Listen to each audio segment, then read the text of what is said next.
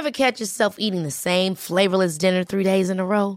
Dreaming of something better? Well, HelloFresh is your guilt-free dream come true, baby. It's me, Keke Palmer. Let's wake up those taste buds with hot, juicy pecan-crusted chicken or garlic butter shrimp scampi. Mm. Hello Fresh. Stop dreaming of all the delicious possibilities and dig in at HelloFresh.com. Let's get this dinner party started. Planning for your next trip? Elevate your travel style with Quince. Quince has all the jet setting essentials you'll want for your next getaway, like European linen, premium luggage options, buttery soft Italian leather bags, and so much more. And is all priced at 50 to 80% less than similar brands.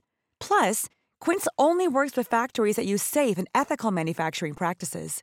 Pack your bags with high-quality essentials you'll be wearing for vacations to come with Quince. Go to quince.com/pack for free shipping and 365-day returns.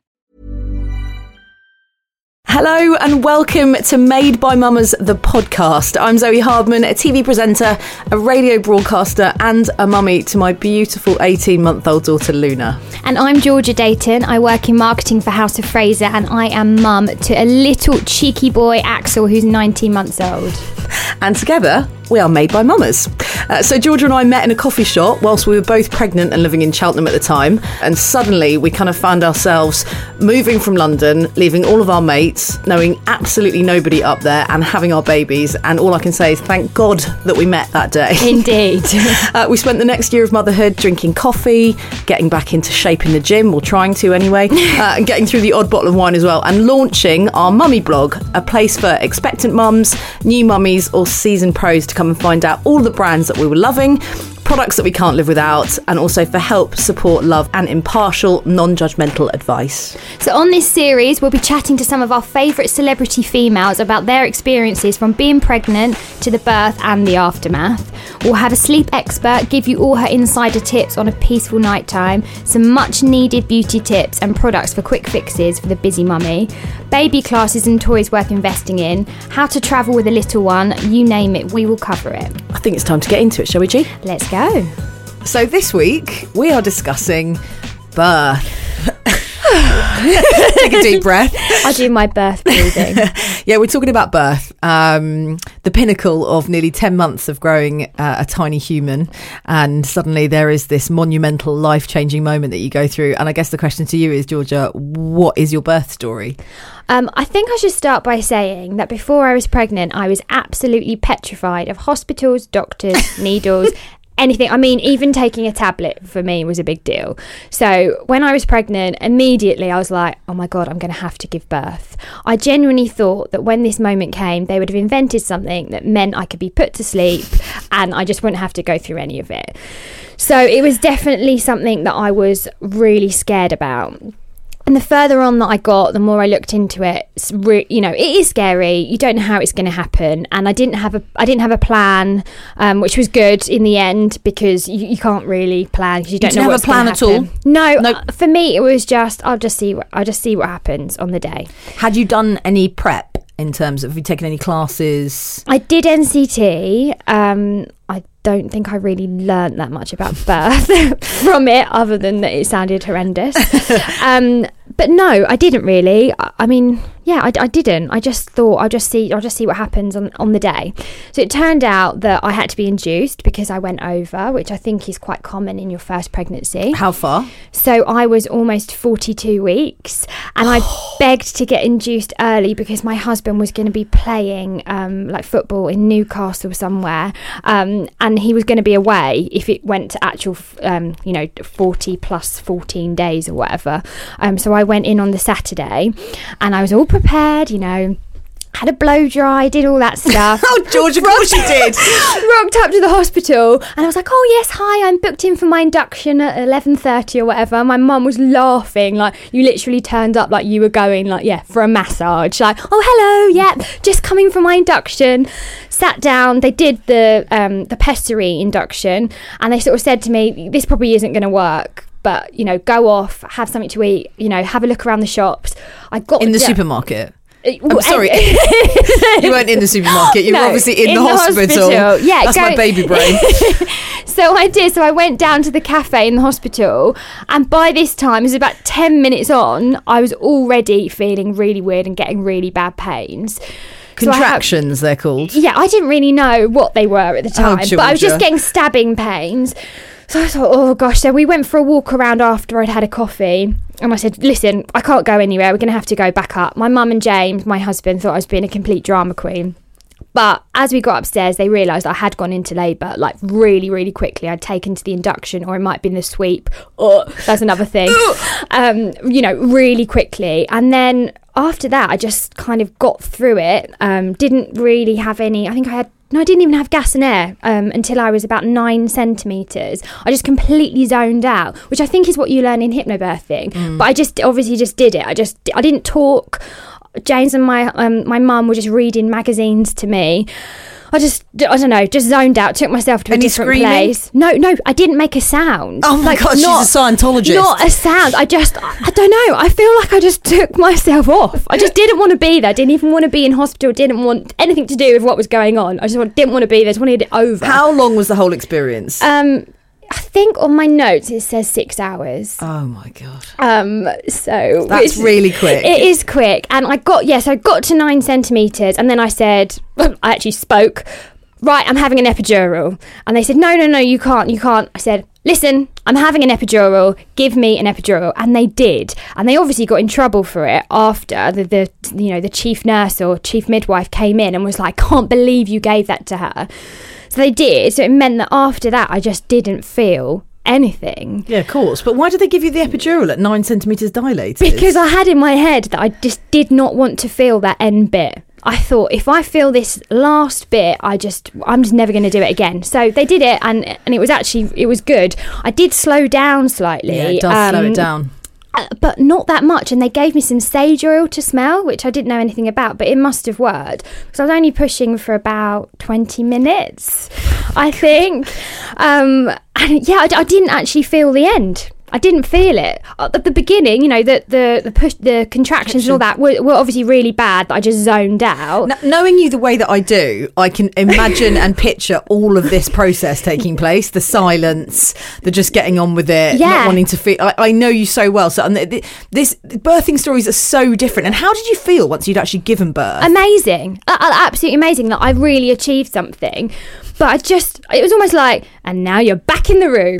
like I'd gone through all of this, just not being there, Yeah. out of it. I mean, my husband's fingers were bleeding because I'd been squeezing his hand that tight. He mm. he was in, he was in tears, and I wasn't.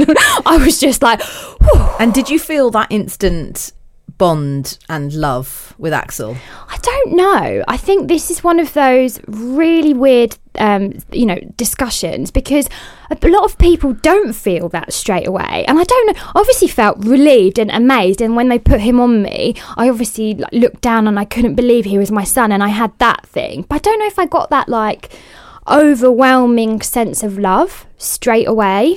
Did you suffer from any postnatal depression? Did you feel down about the birthing experience? Because sometimes they say when you go through a quick birth, it's almost just as traumatic as having a very long and traumatic, in inverted Yeah. commas, long birth. They Yeah. say because the hormones are released much quicker so then your whole body has to instead of them drip feeding throughout three days or two days or however long it is you know in four or six hours you get this overpowering kind of.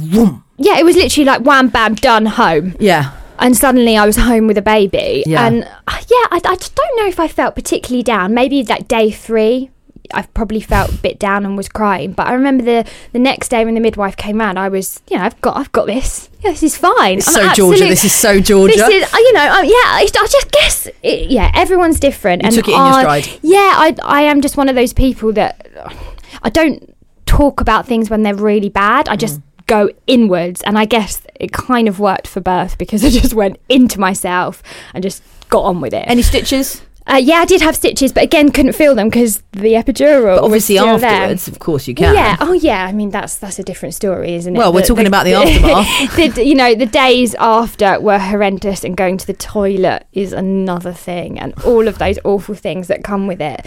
Um, but yeah, I mean, yeah, it wasn't. It was not as bad as I'd psyched. You know, you know, I thought it was going to be. That I'd always thought since you know I was probably like sixteen that I'd built up what it was going to be like, and Yeah. it definitely wasn't as bad.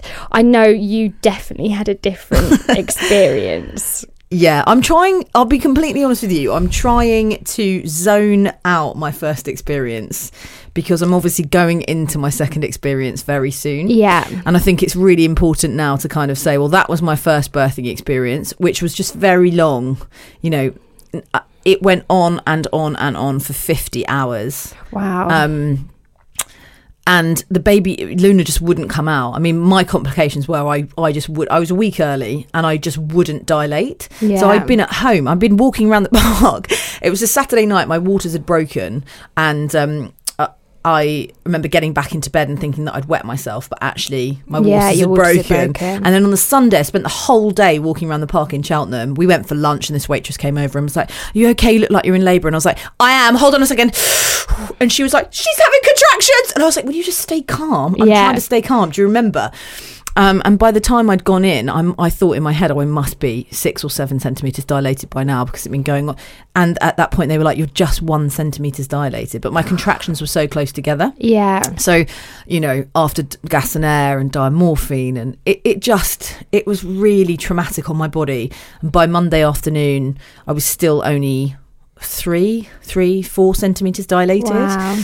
Um, and at that point, I pulled the plug, um, came out the water, pulled the plug, and said, "Get me to Gloucester Hospital, where I need." I was Yeah. just like, "I need an epidural now," because I just couldn't take it. Luna had turned spine on spine, which is one of the most painful experiences Yeah. in birth to go through. Obviously, I'd been vomiting off the diamorphine, um, and I needed forceps, um, ventouse, episiotomy, epidural, and then eventually, baby came at about half past eleven at night.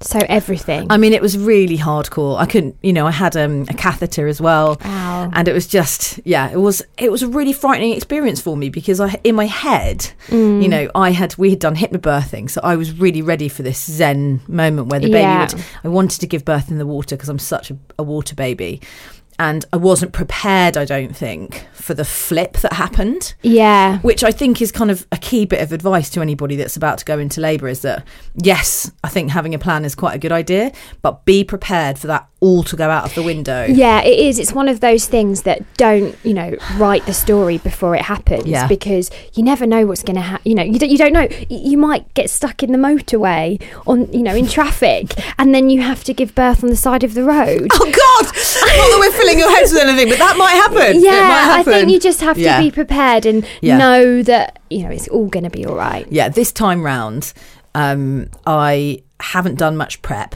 but I'm prepping in my head. So I was Yeah. obviously getting ready to have a C-section because the baby was breech. Baby's now turned. My placenta is now not lying low. So when I went in for my growth scan, you know, a week ago, they were like, "No, you're on for a natural birth. Get your head around it." So now I'm just prepping again to be like, it's not going to be as long as it was last time. No, my body knows what not. to do, Yeah, and we're just going to go for it and see what happens. and it's going to be better because it has to be.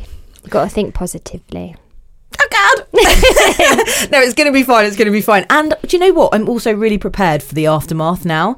I got really bad blues really bad blues a few weeks afterwards and i just could not stop crying and i remember on day five of the tears just thinking why am i still crying and now i know it's the hormones Yeah, it is. I was talking to some girls yesterday, and they're onto their second babies.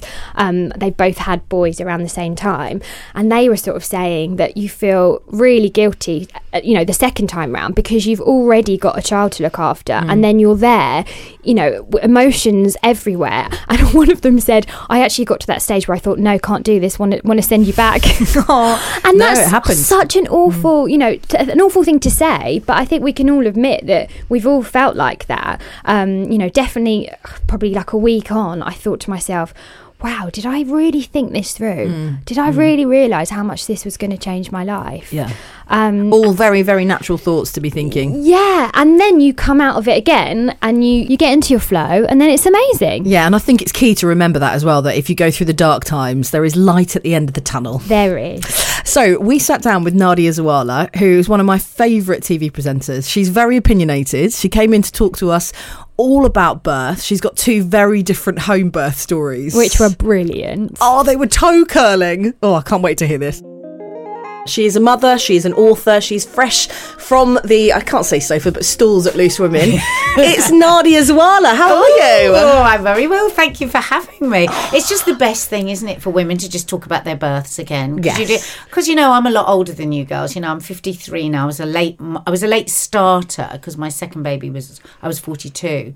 But I feel I don't talk about my births really anymore because I'm past that age. So it's really nice to take a little journey back. Yeah. Go for it. Yeah. you, you've got two kids. I've got two. I'm a stepmom to two, um, and I have two with Mark.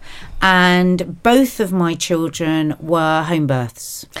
So, I mean, that in itself is quite unusual. Being a, an, a, an older mum as well, because I was 38 with my first baby.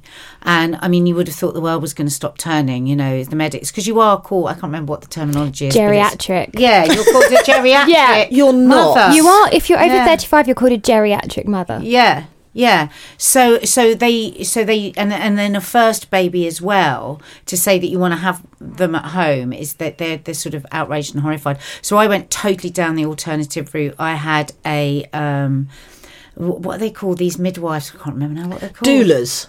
No, no, it's not a doula, but it's an independent midwife. So therefore, it's nothing to do with the NHS. You pay for, I think it's about twelve hundred quid, and they can do all the things that you're maybe not allowed to do in hospitals. So were let you- you go longer and all that. I stuff. was going to say, were they were they saying to you, the NHS midwife saying to you, you know, definitely don't have a home birth. You need to come into hospital, have baby there, or were you adamant that you wanted to give birth at home? Um, I didn't get as far as talking to the NHS midwives, but um, right at the beginning, the very first appointment I had with the doctor, there was that tone. So I just never went back to the doctor. I never went to the doctor again. Did you have scans and stuff though? Yeah, I had one scan, um, but I was just trying to do minimum intervention of any sort. So, you know, uh, which is crazy when I think of my whole life was all about Jack Daniels or gin to take away the pain. And then I suddenly I thought, well, no, I won't have any painkillers. I won't have anything when I did the hardest thing in my entire life. What was the thought process behind that?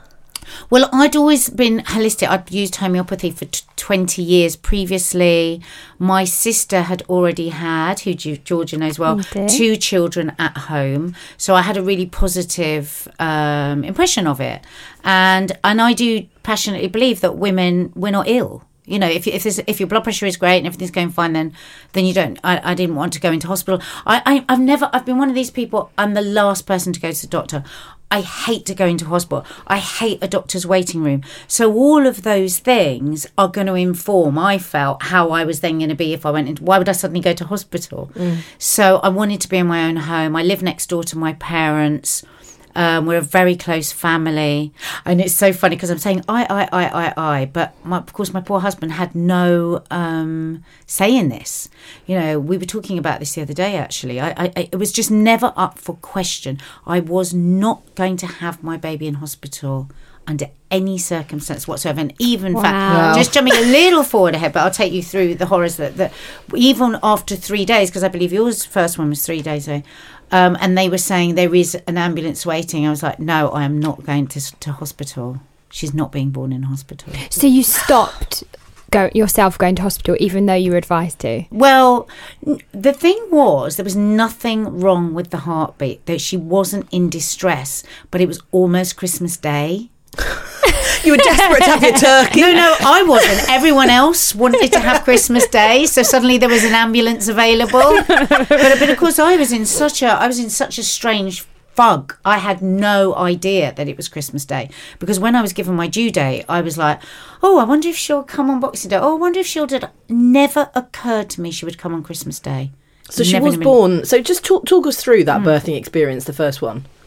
Well, the first one on then my due date, I suddenly got a um, a, a contraction. Uh, well, you know the the beginnings, and um, I think because my husband had been through it a couple of times before, he was probably he was like, oh, you know, it'll be okay. Oh, it's probably nothing, but I mean, I definitely was, and we we invited our uh, midwife to come in and um, um, I didn't like my midwife. And um, she came and told me, yes, I was early stage. I can't remember the exact details. As I say, it's a long time ago. She's 15 now, Maddie. Um, and so she did that thing where they go away again. And I wish now I'd had a gin and tonic. Because with my second baby, my hypnotherapist did say have a gin and tonic. I thought nobody said that to me with my first baby. Well, you can. In fact, they told me that at my NCT classes. Did they? said to have a bath, have a gin and tonic or a glass of champagne, Yeah. and then watch a musical. Well, I love That's that. exactly what well, they in all said. times- No. they did. In all times of horror, I watch Disney. I mean, when I have the most terrible hangover, you know, the kind where you just want to die, I put on Disney and it makes everything all right. So uh, that's I can see the sanity in that. And the thing is, a large gin and tonic, a triple gin and tonic even, is not going to affect your baby. You know, you could be on the road to having pethidine or Yeah, Yeah, exactly. morphine. yeah, yeah. So why did I not turn to Jack Daniels? I will never know. So Because I first certainly tip, did when I was have a gin and breastfeeding. Tonic. First thing is have a large drink and then have another one. because the thing is, you get you immediately get tense, you get overexcited. However much you've heard, you know, you're in for the long run. It's a marathon. Go slow and then go slower. Just go to bed and go to sleep. Of course you're not. You know, it's so mm. exciting. And because it was three days, I was totally, totally exhausted by the end of it. Mm. So I, if I think if I'd had a couple of drinks, I would, would have helped you. Probably. Yeah, probably. Actually, now I'm thinking about it. Probably red wine would have been good because you know how that can make you a bit woozy. yeah, make you a bit Yeah. sleepy. yeah, A bit relaxed, wine. bit sexy. red wine. Yeah, sexy. Sexy. Well, I did consider sex because. Well, actually, I'll save that for my second birth. so the, the outcome, obviously, it was a long journey to get there, and you do you do say that your first birth was very traumatic. yeah, it really was awful. It's funny actually. At the after she had come, and I just was saying to her, I, mean, I just can't understand it. You know, I mean, all the yoga and you mm. know eating really well and resting. He went. Yeah, but did you actually do any of that? and I thought about it. I thought, well, I paid for the yoga. I had the books about nutrition. I planned to give up work a six weeks before. I didn't do any of it. I didn't do any of it. If there was an argument, I was right in the middle of it. I was stressed. I was just carrying on like everything was exactly the same. But I was in denial because I wasn't doing any of the stuff that I knew made sense. So I didn't go to, I, I think I went to two birthing classes and it was just the most boring thing I'd ever been to. So I didn't go back. Yep. You know, breathing was just rubbish. Um, I didn't know about the surge and the wave and all of that that I found out about for my second birth. And every contraction that came, I screamed and said, No! Oh, and brought my arms in and closed my body down and said no. And I was petrified. And, you know, it went on. I didn't know whether it was a day, a, a week, a year. I didn't know anything. I, I often refer to it as as myself as a survivor of torture and i truly but you could do you could they would be, find be hard pressed to do in a torture chamber what that is like if you're unprepared. Mm. If you're unprepared, I think is a, is, a, is I was the, the key sentence there. yeah. I was unprepared. I'd worked up to the last minute. I was tight. I was i was stressed. I was exhausted. Mm. I'd made every mistake in the book and i hadn't really listened to many other women talking about it and even as i sit here I'm not sure whether I should be talking about it or I shouldn't be talking about it. Do we frighten women? Are we informing women? What are we doing? It's a, it's an interesting one. Informing. Yeah, and I think it's really interesting that you say that you were meant to give up work a few weeks before, but you didn't. Because Yeah. I actually gave up work six weeks before Yeah. I ended up having Axel, and I had a really good experience. Yeah. But that wasn't something I did consciously. Yeah. That was just because we moved house and I had to. And that, that was probably a really good decision because really, if I, we'd have been in London and stayed in London, I'd have probably stayed working right up until the end. Like they actually tell you to do that, I think. Um, Yeah, well, you see, I, I, I have changed my opinion so much on that. You, so you know, if you're going to run a marathon, look at the preparation that goes into run a marathon. And I've run the London Marathon twice, okay, and all the advice you're given and resting up.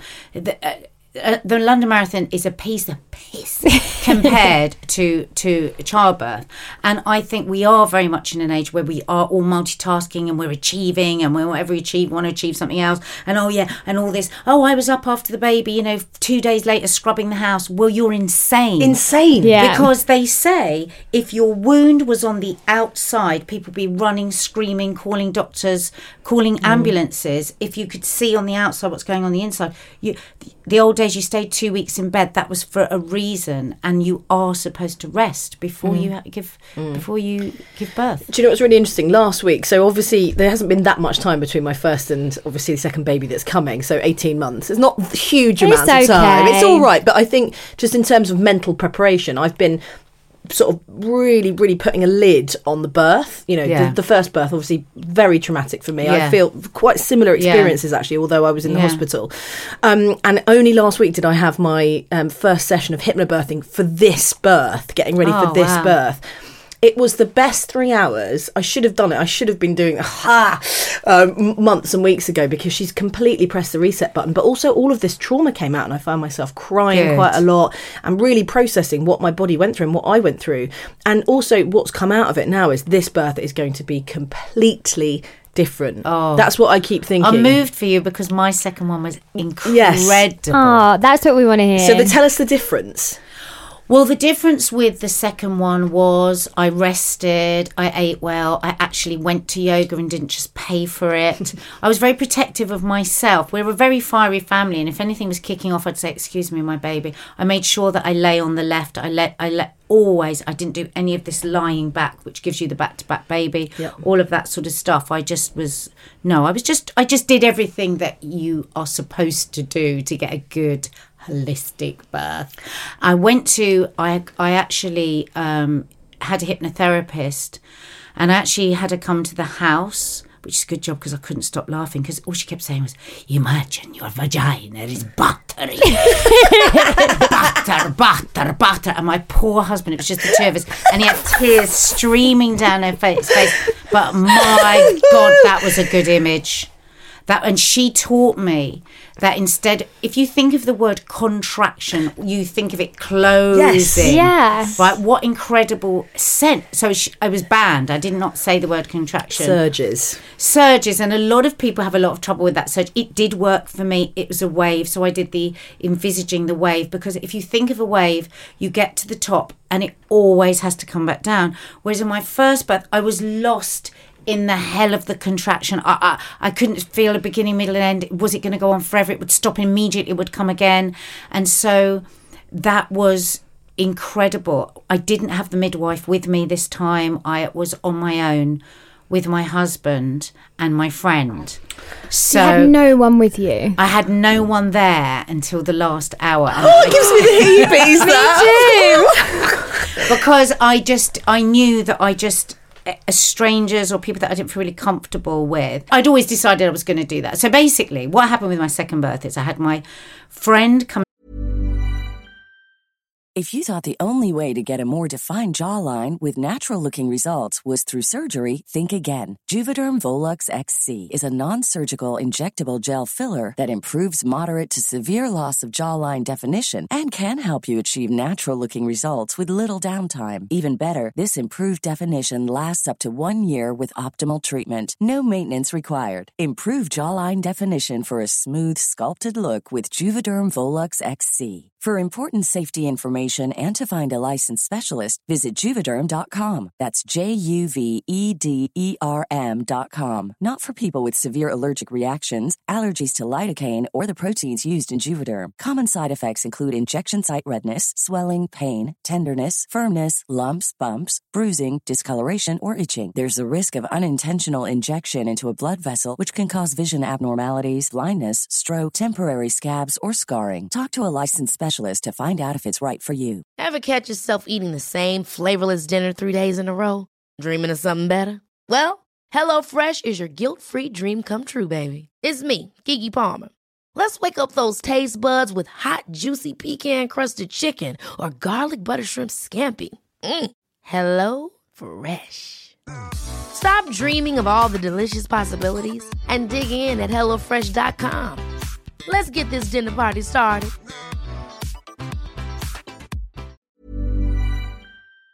And stay with me that was also my homeopath. And she was coming for a week and she was going to be my doula and she was going to be everything. And we were getting she'd been there five days and i didn't want her to leave. So i said come on what's a trick to get the baby going?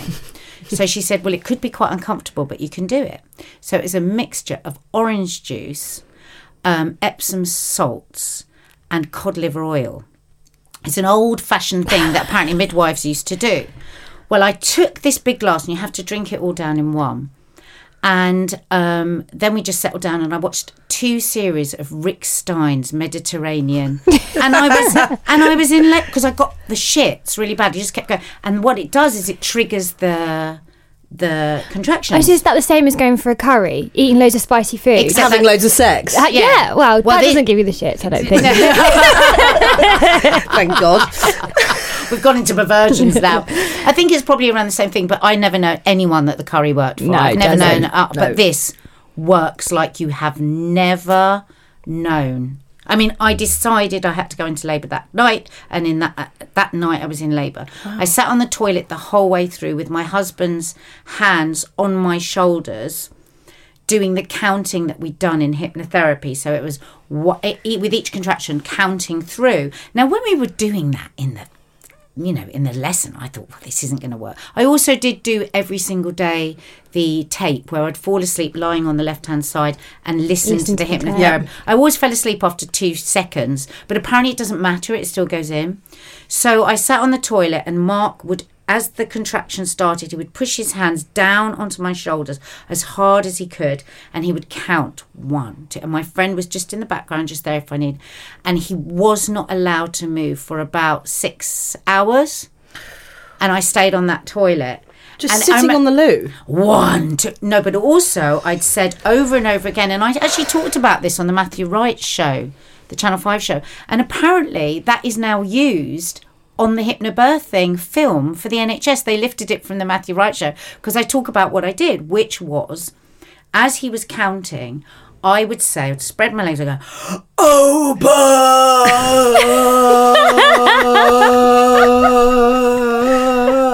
And because of that, your body opens.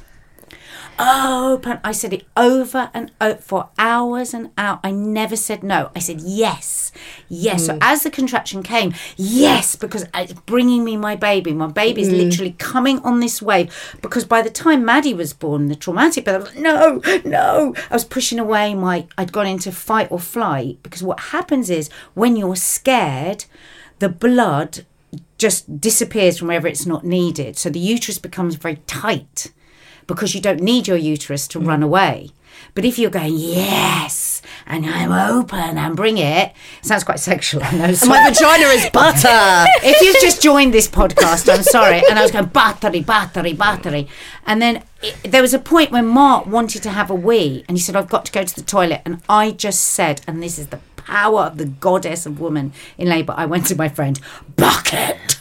Bring him a bucket, and he had to he had to keep his hands on, and she had to help him with his penis so he could wee into the bucket. No way. Because he could not take his hands off my shoulders.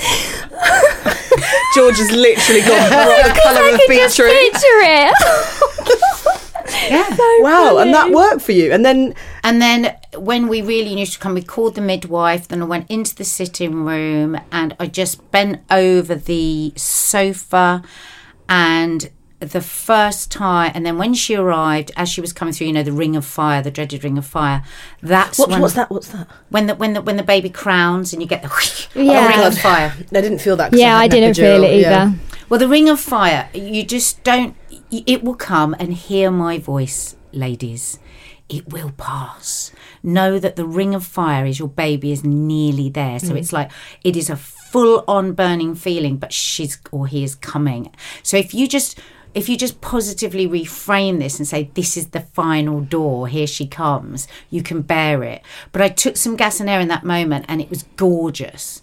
And it was just like oh i went really high. It was just like the best first glass of champagne the best gin and tonic it the best first cigarette. All of that happened just with the ring of fire and it was just brilliant because i'd saved it. I hadn't had anything up until that point. A lot of women describe that as you know being in that zone moment where they're sort of it's almost like an outer body experience that they Yeah. get. Did you experience yeah, something oh, similar? Oh, oh, oh, that was the sound. I can still hear it. And just, we got this amazing communication, my husband, my friend, and homeopath, where I was just signalling. Then my daughter woke up, and my daughter came down and looked at the last few moments. Is she coming? Is she coming? And it was just amazing. And then I'd had three miscarriages. So when she was actually born, and I'd been told there was no way I was going to have another baby at 42. They said you will miscarry with every child, with every pregnancy you have. Mm. And there was this baby, and I will never forget it. And again, because we were in that tight, it was the midwife was there, but it was still this three of us. And my friend took the exact photo of when my husband went, oh my god she's because we didn't actually believe she was coming. We always thought we would lose her. So there she was and at that moment the sun poured through the window on her on us and you know what? My other daughter was born exactly upstairs in exactly the same line. If you put a pole through and we think that's where the spa is. We live in a spa area. We think that's why I was drawn to those two spots. I had to get to those two spots. There was nothing that was going to stop me getting to those two spots. Though I wasn't aware where I Yeah. was. I was. It was just a goddess thing. I was just. That was the place. I was Oh, that is incredible. I know, I've I've got got goosebumps. goosebumps. yeah, I know. Gosh. It was it was incredible, and then the beautiful thing about being home, you know, I wanted lamb chops, so Mark went and cooked me lamb chops. My mum The and first meal. You don't get that in hospital. Yeah, my mum and dad were next door and came round immediately, and then so they were holding her within minutes. Um, And it was just, it was just, it was just incredible. What was the difference in feelings um, post first birth to post second in terms of that moment that you actually held your daughters? Did you have any sort of different feelings of love? Yeah, my first baby, Maddie, who is just my absolute angel. She is just the most extraordinary child. I just adore her. But when she landed, I was so traumatized. I was a survivor of torture. You know, I just looked at her and I didn't know what she was. I didn't know who she was. She had really wide apart eyes. We've talked about this. I'm not being brutal. She's a great beauty now. And I just thought, oh my God, she's an alien. Maybe she'll go back from where she came, from whence mm. she came. Do you know what? We've had so many people talk about not getting that overwhelming sense of love straight away. And it's so interesting. Actually, no one we've spoken to has said that they had it. Well, with my second baby, it wasn't like I picked up this baby and I loved this baby. It was better than that because it was a love that was absolutely in every corner of the room. It was just like it was just like a the rush was so incredible when she came out and it was just right round the whole room. So it was just like if you were to picture it, it'd just be like colours just going sounds like I'm sounds like I'm raving. What it had you was- taken? That gas and air. it was one shot of gas and air and buttery fanny that did it and it was totally phenomenal to the point where two days later i was saying i think i could have another baby So that's the amazing. but with amazing. Maddie, it took four years wow, to be able to say I could do it again, so that you, could- so that the, I think you're going to have a similar thing with. That's the second one. amazing birth experience that my hypnotherapist was talking about last Yeah. week. Rosie, she was saying this is going to be an amazing experience for you, and I said just just describe that because I have no concept or idea Yeah, of what of an amazing birth experience is because Yeah. my first one was far from it was the opposite of amazing. Yeah. And so we went through exactly what her birthing plan and it was something similar to this and she said you're going to get that rush and you're going to feel euphoric and that might happen to me in 2 Well, weeks. Oh yeah, no, I think it. I've got a feeling that is going to happen for you. Actually, just looking, I've got a feeling, and I kept listening to those stories, and I kept listening to those positive because I didn't listen to anything. So I was in trauma, and I was uh, I, was just frightened. At the first one. And then the second one, I decided I'm just going to listen to really positive things and I'm going to ask for the birth that I want. I'm just, I would fall asleep and say, I want this birth. And I want her, I'm not pushing her. I'm not at any point going to push. I'm going to breathe this baby out, which they talk about in hypnotherapy. And I did that. I breathed. I wasn't I wasn't See, doing that. I didn't do any hypnobirthing at all, so this is all completely new to me. But it's so interesting because I think I might have done some of these things myself anyway.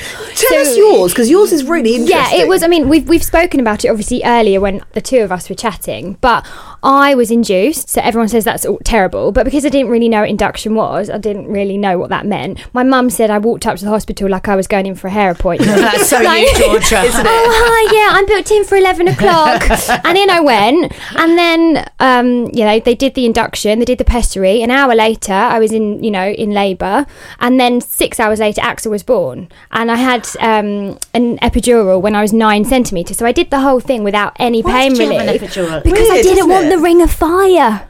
like literally, so in my head, the whole way through, all I was thinking was, right, I need to just get to this point. I just need to get to this point, and then I'm going to have it because then it won't be worn off. I didn't think you were allowed to do You're that. Well, not. you're not. But I just said, I Did just you said, pay? I didn't. No, I didn't pay. But I just didn't speak the whole way through. I just like kept lifting my arm up, and that's all I was doing was just lifting my arm up as I was Georgia getting didn't to make the any sa- contractions. no sounds at all. Zero oh, sounds. My mum and Scientologist. James, my husband, Scientologist. my my mum and James, my husband, were reading magazines to me, and all I can remember is my mum going, "Well, this Swartum, you should be wearing this, this, and this," and then that was it. It was done. But you, but you see, there are many. But the thing is, I think lots of women can have those births.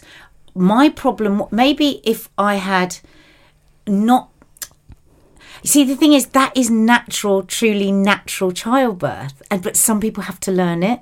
Yeah, you Yeah. had it naturally in you. as Yeah, a I wasn't gift. panicking. You had it as a gift, and it Yeah. breaks my heart that you had a blimmin' epidural. I know. The ring of fire's not that bad. Yeah, but I just always knew. And then the stitches after, I thought, oh well, I'm not going to feel them if I've had the epidural as well. But you don't always have to have stitches. Well, I did, I didn't have stitches. Did you not? No. Oh, I did. Oh, the second one I did. Strangely, I did with I did with um, Kiki, but it was kind of a grey stitch. It wasn't like the big, you know, the big shebang. Um, yeah. Let's talk about the aftermath of. Let's talk about the second birth because it did. It feels like that's the, the the one that's really kind of the, been the pinnacle and the absolute sort of dream birth scenario.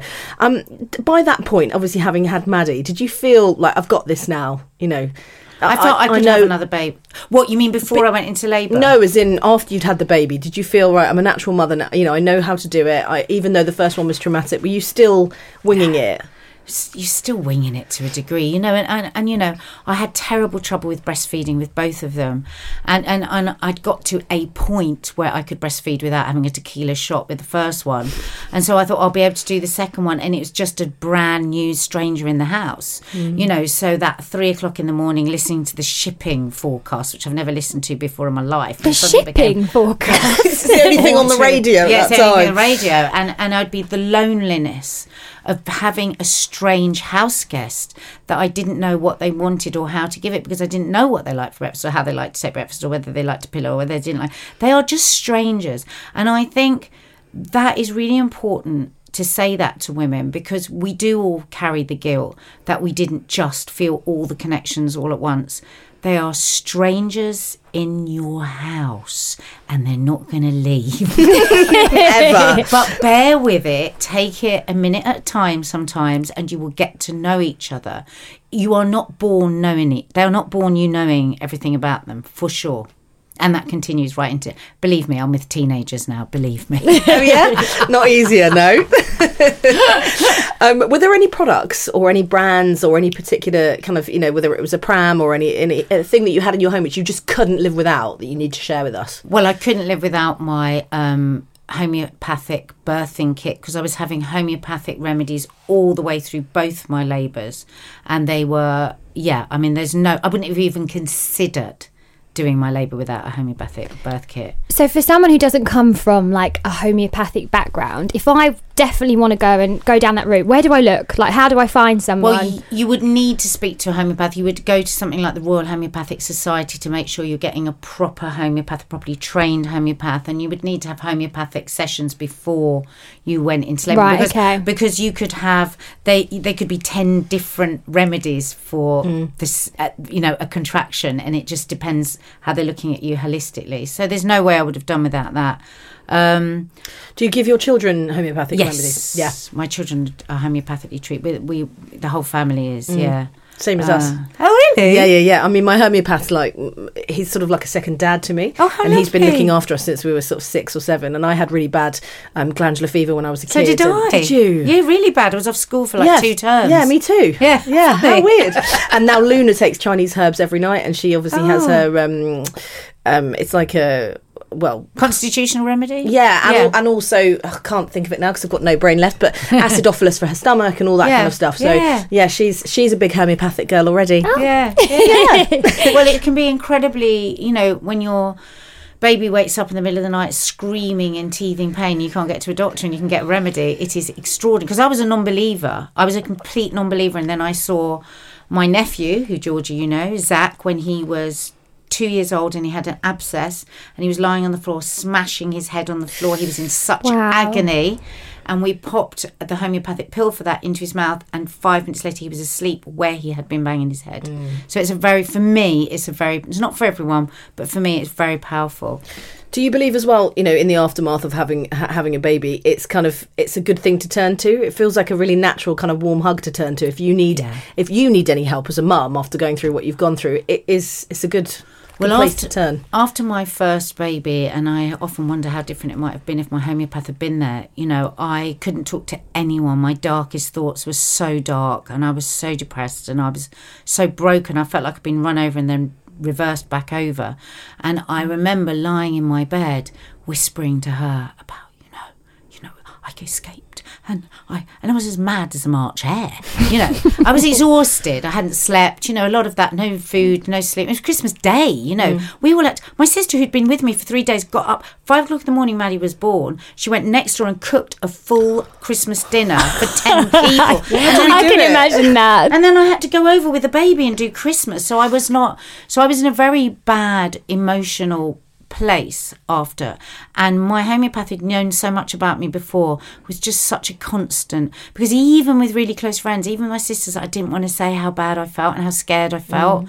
and how, what would I do with this child? What would I do with this baby when was she going to go back i'd wake up in the middle of the night and she'd be there just staring at me and i'd just be like oh my mm. god what does she I want reckon so many women, so yeah, many women go there through are. that. I used to wake up in the morning and be like, "Oh, it's happened. Oh, yeah, I'm not living in a dream. He's here and he's Yeah. next to me. Wow, how did that happen?" I remember once talking to my husband and then saying, "Oh my god!"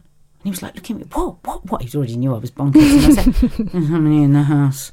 And I'd completely forgotten that I had a baby, and and it, of course it was her. She was in her bed behind us, but I had just had a presence. There was someone else in the house. But you know, when you when you're 38, you've had a pretty long life without Yeah, of having a course. baby. Yeah, of course. So it is a shock. Do you know what? It's all right to say it is the most shocking thing that will ever happen to you. And if you think about shock with anything, when somebody dies, any sort, any sort of thing, it takes a while mm. to settle back in. And that would be my, I think, the most important thing to say to a woman that's having a baby. Just, just let it settle. Mm. It will take a little time. and having two, it's a breeze, right? Your second one's going to be fantastic. oh, I'm almost. Je- do you know what? I'm almost jealous of your birth because you're doing. And I earlier you said I should have been doing this earlier. Take all shoulds out of hmm. everything now. You are doing everything in the right way. You are going to have a great birth. Every time you can, lie down, listen to the tape, rest, rest, and more rest. Hmm. I And you're will. going to have a great birth. And remember, you. my vagina is buttery. So, other than your homeopathic kit, Mm-hmm. what else did you absolutely need during your labour? So, did you have a ball? Did you have a birthing pool? Did you have a ball? Did you have anything that you would rec- really, really recommend? I had a birthing ball. I had a pool, which was a complete disaster because my husband had to spend so much of his time, my first birth, actually dealing with the pool that was leaking.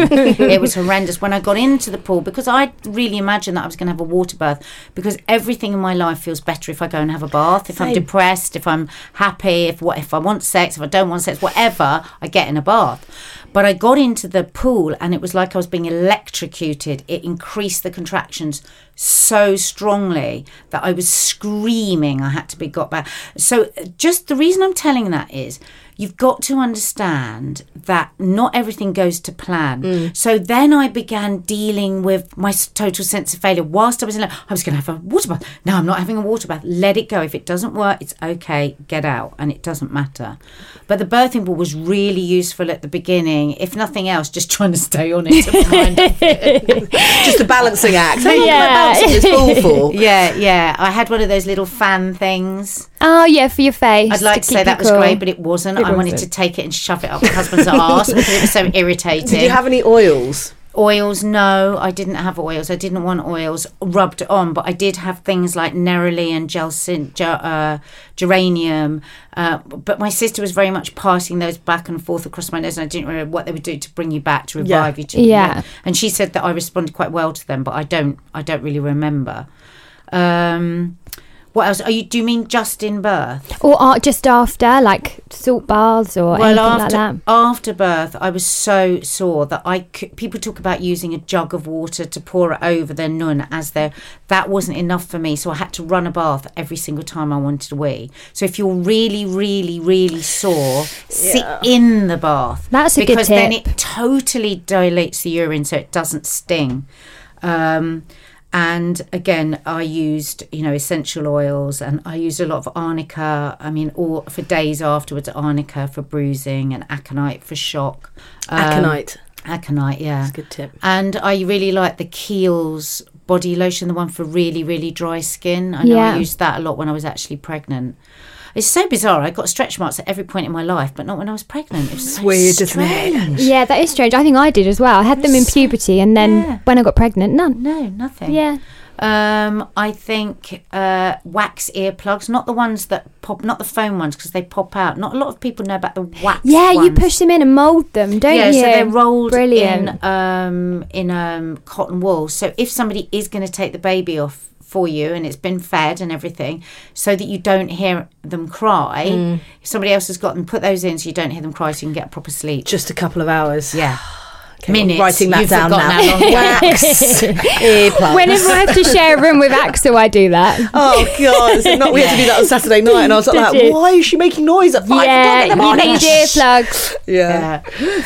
Um, Nadia, thank you so much. What an absolute joy! I love your honesty. I feel like Oh, I've left. Yeah, it was today- great. Yeah. Oh, well, I hope that there is information in there, but I hope there's also empowerment because I think as women, we can really, really empower each other to have the birth we all dream of. You know, I'm going to be thinking about you and solely you in two weeks' time. We're going, ah, open. You'll be amazed how many people in my life come up to me and say that because they've seen the film where I talk about Right. that and they say it worked. It will work for you. okay, I'm doing it. It will. Thank you. Oh, thank you so much, Oh, Nadia. thank you for taking an old lady back to those blissful days. Thanks, girls. Thank you. Thank you. So, as we did last week, at the end of every single podcast, we're going to talk about our five must have favourite products. Um, and the first one that I'm going to be talking about this week, Georgia's sort of shaking her head at me. I'm covering my ears and Yeah. cringing out. Oh, stop it. it's called the Yoni egg. Um, I don't know if you've heard of these. Basically, they are all to do with strengthening your pelvic floor because, as you know, after having a baby, um, it's shot to pieces. Well, mine is anyway. So these are basically glass eggs um, that you put inside, you insert them inside the vagina, and you basically use all of your pelvic floor muscles to keep them inside. So I wouldn't recommend walking around outside of your house. like, don't pop to the supermarket with these in. Um, but you know, if you can keep them inside for sort of 10 to 15 minutes every single day and just really clench around them, it they are absolute miracle workers in toning up that area because I'll be honest with you I mean my, my personal experience with pelvic floor mine I, I literally don't have any left now. Like I wee myself all the time and it's really embarrassing. You know uh, or I go to the loo when I stand up you know I think I've done everything. I stand up and then you know a little bit of wee comes out it's not it's not a highlight of my life currently so I can't wait to get back into these post this baby because I feel like it might be even be worse yeah, So, it, well, it's so important. you can buy them on Amazon. They're not that expensive and um, definitely worth investing in. For me, maternity pads when I left the hospital, I didn't realise just how much you needed them. You know, people talk about bleeding after. I thought, oh, it would just be like a period, but it's not. It's, it's a lot more. Um, so, yeah, don't underestimate how many maternity pads you need. I just got them from Boots and they were great.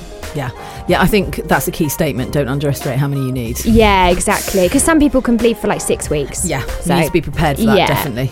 Um, so the next product, well, it's it's kind of a it's a bit of a luxury thing to do, but it's definitely essential after you've had a baby. Salt baths. Um, if you've had any experience with um, episiotomies and you've got stitches down there, you know the best way to heal is using salt. Obviously, don't go too aggressive on the kitchen salt, but you can just open up your kitchen cupboard if you you know if you haven't gone out and specifically bought any, and just when you're running a hot bath, just put a load of salt in there because you do heal up quicker. Yeah, that's a really good tip actually. Um, another healer is Anusol. Um, I'd never heard of it before um, I was pregnant, and I thought that hemorrhoids were really, you know, something that only old men maybe got. Um, and then I remember the midwife coming round, and I'd be like, "Oh, I had to do a poo, and it was really hurt, and it gee. was horrible." And I could hear my mum laughing because she told me that this was going to happen. I just chose to not believe her. But yeah, you, you need it. I think most people suffer afterwards. Still, I'm still suffering now. Yeah, I mean, uh, it, it's it's got to be in your bathroom cabinet. Yeah, it really does. And also another tip with Anusol, once you've sorted out your hemorrhoids out, you can use it underneath your eyes. Oh, yeah, It's really good at shrinking black bags underneath your eyes because obviously it tightens. That's what it does, it Yeah, the blood vessels Yeah. and stuff. So. You know, once you sorted your bum out, you sort your face out. and and I think um, another key product for us is Lansinoh. So it's all to do with nipple prep. If you are going to breastfeed, you need Yeah. to make sure that before you have the baby, you're using this product a lot on your nipple to kind of soften up, make sure that your nipples are ready for breastfeeding, and then also in between every single breastfeed, Yeah. just slather this stuff on Yeah, because you your do. nipples get so sore. Again, don't underestimate the oozing, the bleeding. Not many women take to breastfeeding like that. No, I, They definitely don't. didn't. I didn't. No. And also, you can use it as a lip balm. Thank you so much for listening. If you did enjoy it, uh, we'd love you to subscribe, rate, and review what you heard today because it kind of helps us reach out to other people. Of course, you can get in touch with us anytime you like via the website madebymamas.com. You can also contact us and send us messages at my Instagram, which is at Zoe Hardman or at Made by Mamas. So, all the products that we spoke about today will be up on the website. So, take a look at that. Thanks so much for listening. We'll see you next week. Thanks.